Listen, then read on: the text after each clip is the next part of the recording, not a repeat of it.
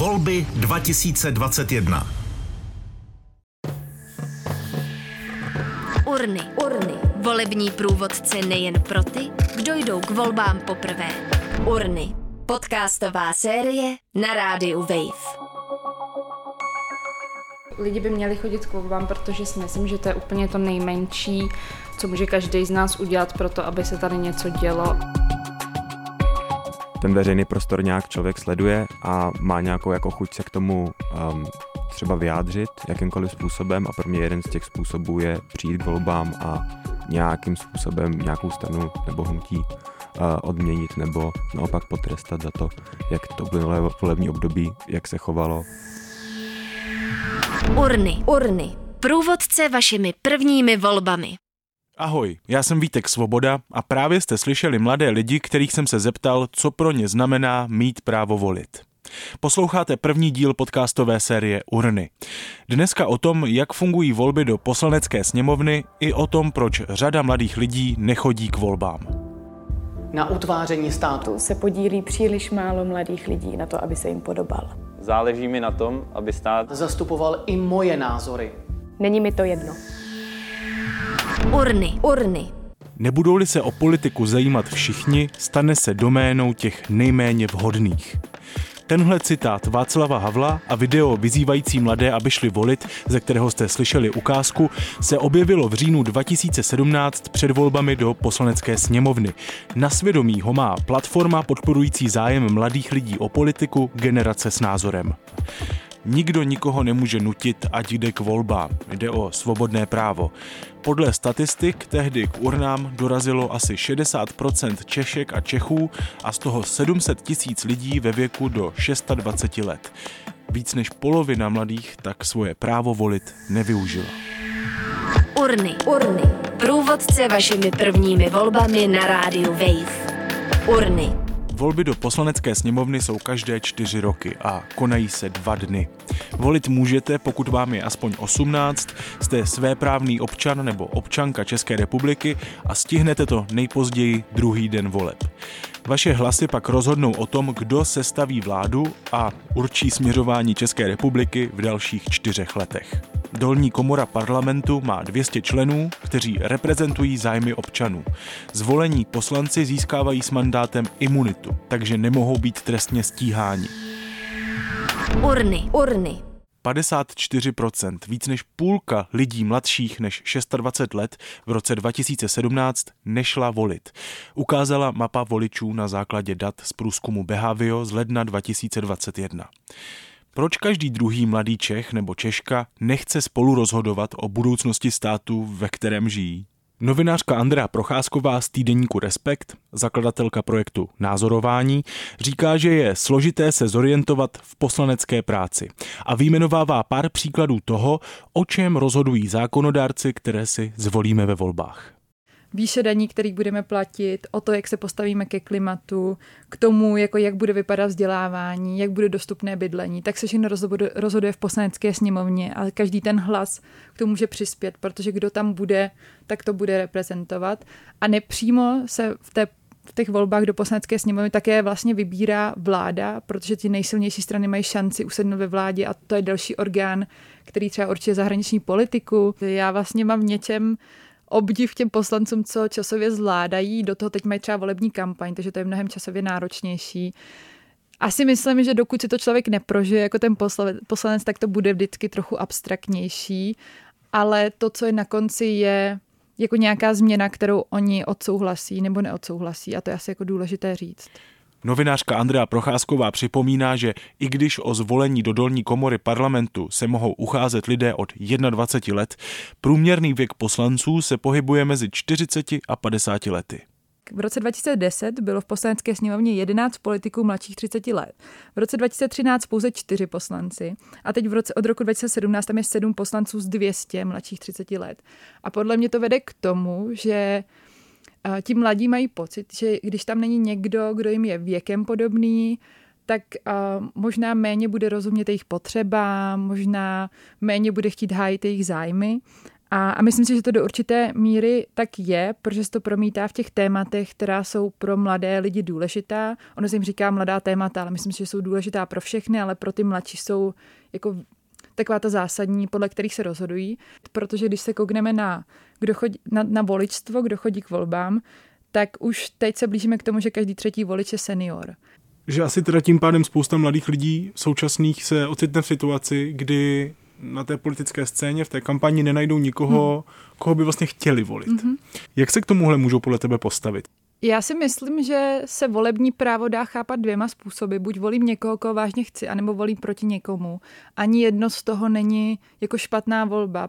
Takže já radím vybrat si 2-3 témata, na kterých mi velmi záleží, které si myslím, že by měly být v příští volebním období akcentované. Vybrat si, kouknout se na subjekty, který tohle nabízejí a pak si říct, co je pro a proti. A když vám vyjde víc pro než proti, tak si myslím, že je to pořád lepší, než nevolit. Urny. Ahoj všichni, tady Kovy, náš život je plný těžkých voleb. Budík na 6:50, nebo na 6:55... Dám to na 7. Berete si zde přítomnou Gertrudu Andrlíkovou a slibujete, že jí budete věrný a oddaný v dobrém i ve zlém, v nemoci i ve smrti? Já nevím. No a teď se blíží ty nejtěžší. Volby do Poslanecké sněmovny. Urny. Když nás teď třeba poslouchá nějaký prvovolič nebo člověk, který uvažuje, že volit třeba nepůjde, tak... Na čem bys třeba znázornila tu podstatnost toho jednoho hlasu, nebo 5, to je jedno, jo, kdyby to byla skupinka mladých lidí, ale rozumíš mi, jak významně můžou ovlivnit ty volby? Pokud oni chtějí mít dobré programy, kandidáty, který je reprezentují, myšlenky, které se tam budou promítat, tak by měli přijít k volbám a říct, že oni ten hlas mají a že chtějí, aby je bral někdo vážně. Protože ve chvíli, kdy stále jako třetina voličů budou seniori, tak všem politickým stranám se vyplatí cílet spíše na seniory, než na nestálou skupinu mladých voličů, kteří si nejsou jistí, což je v pořádku, prostě budují si nějakou politickou identitu, ale kteří hlavně k těm volbám skoro v polovině jako počtu nechodí. Takže vlastně proč si myslím, že to je důležité, je, že pokud chcete v té zemi něco změnit, tak musí jít hodně mladých lidí k těch volbám. Myslí si novinářka Andrea Procházková. Urny. Česká politika je prostě chaos. Je to nekonzistentní seskupení nekonzistentních názorů. Myslím si, že je tady jako najednou obrovská generační propast. A myslím si, že třeba tohle může být jako do jisté míry jako důvod, proč třeba mladí v tuhle chvíli jako nevidí úplně jako někoho, a to nemusí být jako mladý politik nebo mladá politička, ale prostě zkrátka někoho, kdo by ty jako jejich hodnoty a jejich jako pohled na svět sdílel. Myslí si mladí lidé, které jsme pro podcast oslovili. Urny. Podle sociologa Dana Prokopa politici ignorují třeba téma klimatické změny. Zeptal jsem se, jestli nezájem poloviny mladých lidí o českou politiku je ve srovnání s evropskými zeměmi výjimečný. Třeba v Británii tam jakoby osciluje a někdy jde na 60%, tam hodně záleží na té nabídce. Ve Skandinávii je větší, že? Zase v řadě států postkomunistické Evropy je v podstatě stejný ten zájem nebo nezájem. Jeden z těch důvodů je podle mě to, že vlastně třeba v Česku chybí, když se dělají výzkumy občanských znalostí a angažovanosti, tak vlastně od základní školy ty české děti mají relativně dobré takové ty faktické znalosti, ale jako velmi nízkou angažovanost v tom komunitním životě a jako nějakým, dejme tomu, těch demokratických institucí, které vznikají v té škole a podobně. Jo. Takže vlastně jako my nemáme tu kulturu té občanské demokratické angažovanosti, která potom vede i k větší politické participaci v těch volbách. Jo. Těch voličů mezi 18 a 29 lety je míň, protože vlastně oni jsou jako ve slabší generaci. To znamená, že třeba voličů, kterým je kolem 40, je dneska mnohem víc, protože se narodili nějakým baby boomu prostě těch 80. let, konce 70. a 80. let. Takže těch jako voličů je výrazně víc, proto ty strany trošku jakoby ignorují ty malý voliče. Nedůvěra v politiku se navíc podle sociologa Dana Prokopa předává mezi generacemi. To vzdělání se hodně dědí mezi generacema.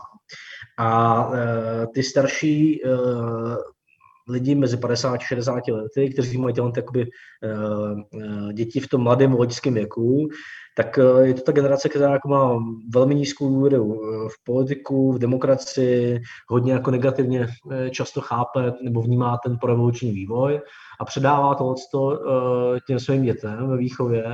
A oni zároveň prostě chodí nebo chodili do horší škol, takže jsou v tom životě prostě nastartovaný výrazně horším způsobem.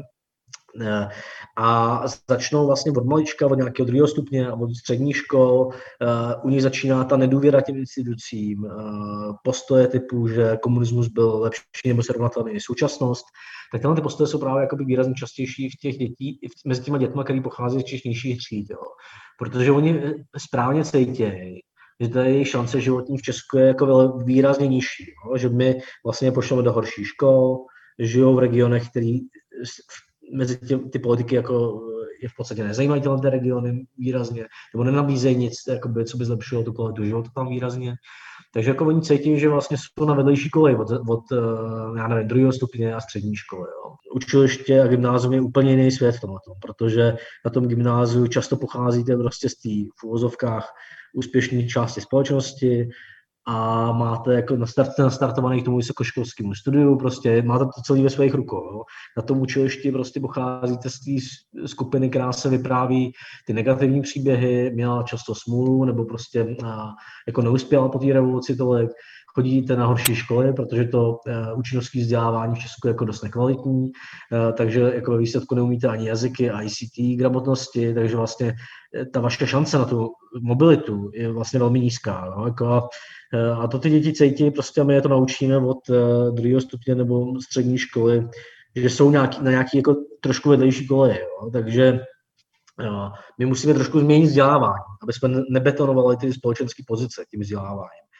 Vysvětluje sociolog Dan Prokop. Pro ty z vás, kdo jdete k volbám poprvé, nebo si nejste jistí tím, co dělat, máme několik doplňujících informací. Urny. Průvodce vašimi prvními volbami.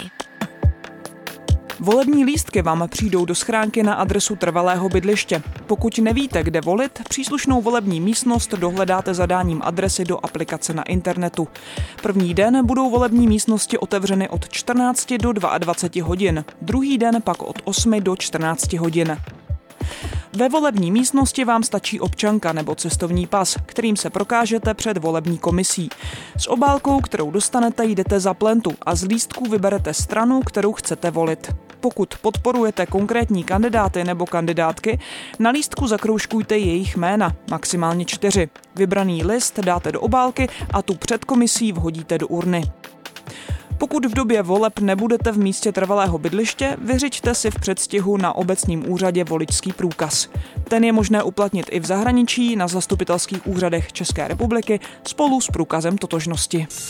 5% hranici pro vstup do Poslanecké sněmovny překročilo celkem 9 stran a hnutí. To je historicky nejvyšší počet. Stále se ale čeká na kompletní výsledky. Sečteno je totiž 99,99 volebních okrsků. Všechno to sleduje redaktorka Veronika Malá. Teď už se čeká na poslední okrsky, a to z největší pravděpodobnosti ze zahraničí. I při minulých volbách se nejdéle čekalo na čísla ze švýcarského Bernu. Výsledky voleb už to nicméně měnit nebude. Výsledky voleb jsou známé během několika hodin po uzavření volebních místností. Do sněmovny se po volbách dostanou ty strany a hnutí, které po sečtení hlasů překročí hranici 5%. Pokud spolu dvě strany před volbami uzavřou koalici, musí získat aspoň 7%. A když jich koalici uzavře víc, hranice pro vstup do sněmovny je 11%. Prezident republiky pak zpravidla pověří sestavením vlády vítěze voleb. Nová vláda se odpovídá Poslanecké sněmovně a žádá ji o důvěru. Slibuji věrnost České republice. Slibuji, že budu zachovávat její ústavu a zákony. Slibuji na svou čest, že svůj mandát budu vykonávat v zájmu všeho lidu a podle svého nejlepšího vědomí a svědomí. Takhle zní poslanecký slib. Pokud chcete o fungování sněmovny a legislativním procesu v České republice vědět víc, klikejte na psp.cz, kde najdete digitální infocentrum. Samotné volební dění pak sledujte na zpravodajském serveru Českého rozhlasu iRozhlas.cz. V podcastu zazněly ukázky z videa Volby od Kovyho a Generace s názorem od stejnojmenné iniciativy. To je z dnešní epizody podcastové série Urny vše. Příště se zaměříme na to, jak se rozhodujeme, koho zvolíme, co všechno je kampaň, jestli by se politici měli chovat jako influenceri a na co si dát pozor v časech, kdy politický souboj ovlivňují mimo jiné armády trolů šířící dezinformace. Loučí se s vámi Vítek Svoboda. Urny. Volební průvodce nejen pro ty, kdo jdou k volbám poprvé. Urny. Další díly podcastové série najdete na webu wave.cz/urny, v mobilní aplikaci Můj rozhlas a v dalších podcastových aplikacích. Volby 2021.